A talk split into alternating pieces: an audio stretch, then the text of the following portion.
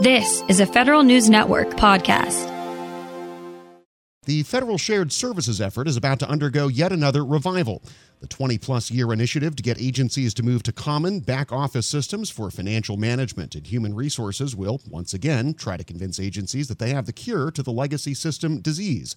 In his weekly feature, The Reporter's Notebook, executive editor Jason Miller writes about why agency leaders believe this time will be different. And Jason joins me now to discuss. Hi there, Jason. Hey, Jared. So, what exactly is this, as you put it, revival that, that shared services is going through? There are two big efforts that are really picking up steam over the next, you know, I would say, nine to 12 months. The first one is around financial management, and the second is around human resources. No surprise, two of the of the areas that have been ongoing for the last you know since probably 2002 timeframe. But let me first start with financial management. That's one's this one's a little further ahead. The Bureau of Fiscal Service just finished a two year assessment to say, okay, how can they be ready for the future of financial management? So one of the first things they did was uh, Commissioner of the Bureau of Fiscal Service Tim McGribbon decided they needed to run the marketplace that they're creating as a business. That means they need to be competitive. They need to control costs. They need to focus on quality service delivery. They need to be innovative. They need to be constantly looking at the customer experience. In this case, the customer is both the provider, could be a, a federal provider, or could be a, a private sector provider, or it could be the customer who's using those services from the provider. So now the Administrative Resource Center, or ARC, where the financial management shared service offering will live, now reports directly to McGribbon. So that's number one.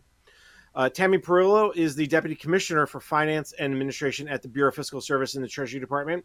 She says the other piece of this is the Financial Management Quality Service Management Office, or QSMO, is actually set to launch later this year. We're establishing and very nearly there, partnering with our colleagues at GSA, a standards driven marketplace.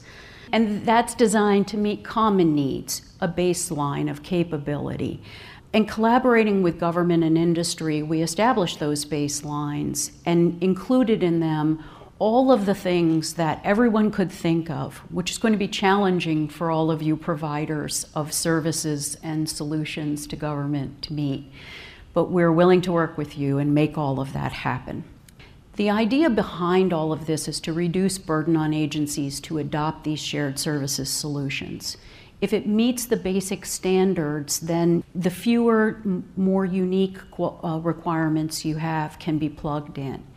But you can be confident that after we're done reviewing it and it's available on the marketplace, that that service or solution is going to meet the basic government wide reporting needs and capabilities that all of us have to have. Now, again, Jared, this will include public and private sector providers meeting a certain set of baseline functions. Now, to do that, the Fiscal Service is partnering with the General Services Administration on this marketplace.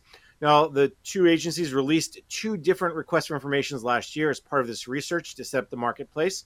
And, and, and what basically is happening now is this idea of a new special item number that will be for core financial management solutions and IT professional services. That's actually coming in the next few months. And then Krystal Brumfield is the associate administrator in the Office of Government Wide Policy at the General Services Administration. She says, uh, uh, in addition to the new special item number, they're going to also make sure that the, the, the providers are meeting agency needs. GSA is collaborating with our agency and industry partners to create a performance management framework. This framework will take a balanced scorecard approach to ensure that we're able to measure how the marketplaces are performing. The scorecard will roll out in three phases to validate what we are doing uh, to make sure that there's value in the work that we're doing. Based on industry feedback from you all, we'll modify our business standards review process to allow for public comment. These standards are placed on regulations.gov. Krystal Brumfield from GSA's Office of Government Wide Policy talking about uh, this uh, soon to be released performance management framework. Jared, I think there's something to look out for. She didn't really give a timeline, a few weeks, a few months, but it's obviously coming ahead of the marketplace, which will be launched later this year. And as we said on the way in, Jason, this revival encompasses both financial management and HR lines of business. What's happening in the HR world? The HR line of business is a little bit behind the, the financial in terms of uh, creating the marketplace. First of all, GSA transferred this effort, the HR line of business, the, the HR QSMO, back to OPM uh, end of March timeframe.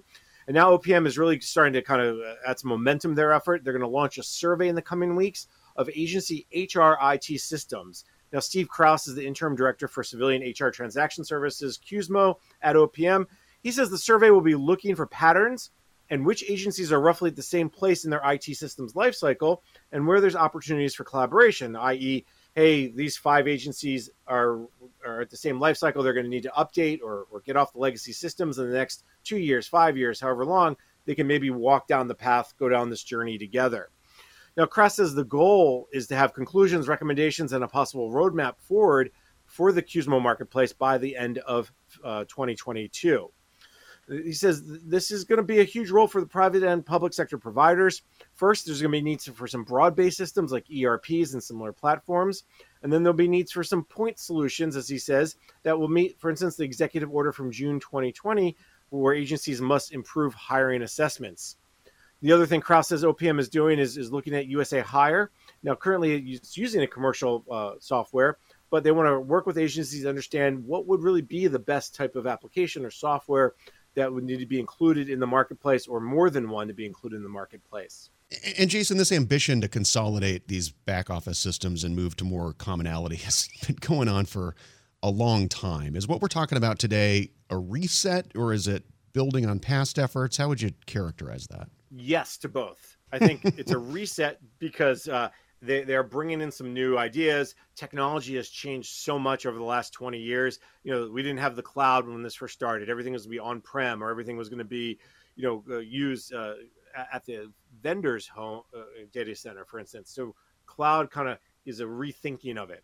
At the same time, they have a lot of data standards that they've been working on. They have a lot of ideas. Okay, what does a minimum standard look like? And can we all agree that, okay, here is A, and now if you want to go to B, what's that going to look like, and what's C going to look like, and and so really the goal here is the 80% solution in many regards, Jared, because if you go 100%, you'll never reach it. But if you can get to the 80% solution for most people, then that 20%, maybe 20, 15% uh, changes. The customization is much more palatable and much more successful as we've seen over the years.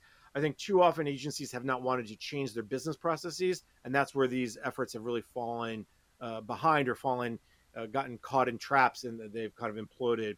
Uh, and, and, and, you're seeing this, Jared, that, that you saw, we've seen it time and again over the last 20 years where big move and it didn't work because there's too much customization.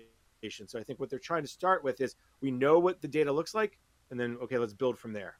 All right, Federal News Network's Jason Miller. Thanks a lot, Jason. Always a pleasure, Jared. And you can read more in this week's edition of the Reporter's Notebook at federalnewsnetwork.com.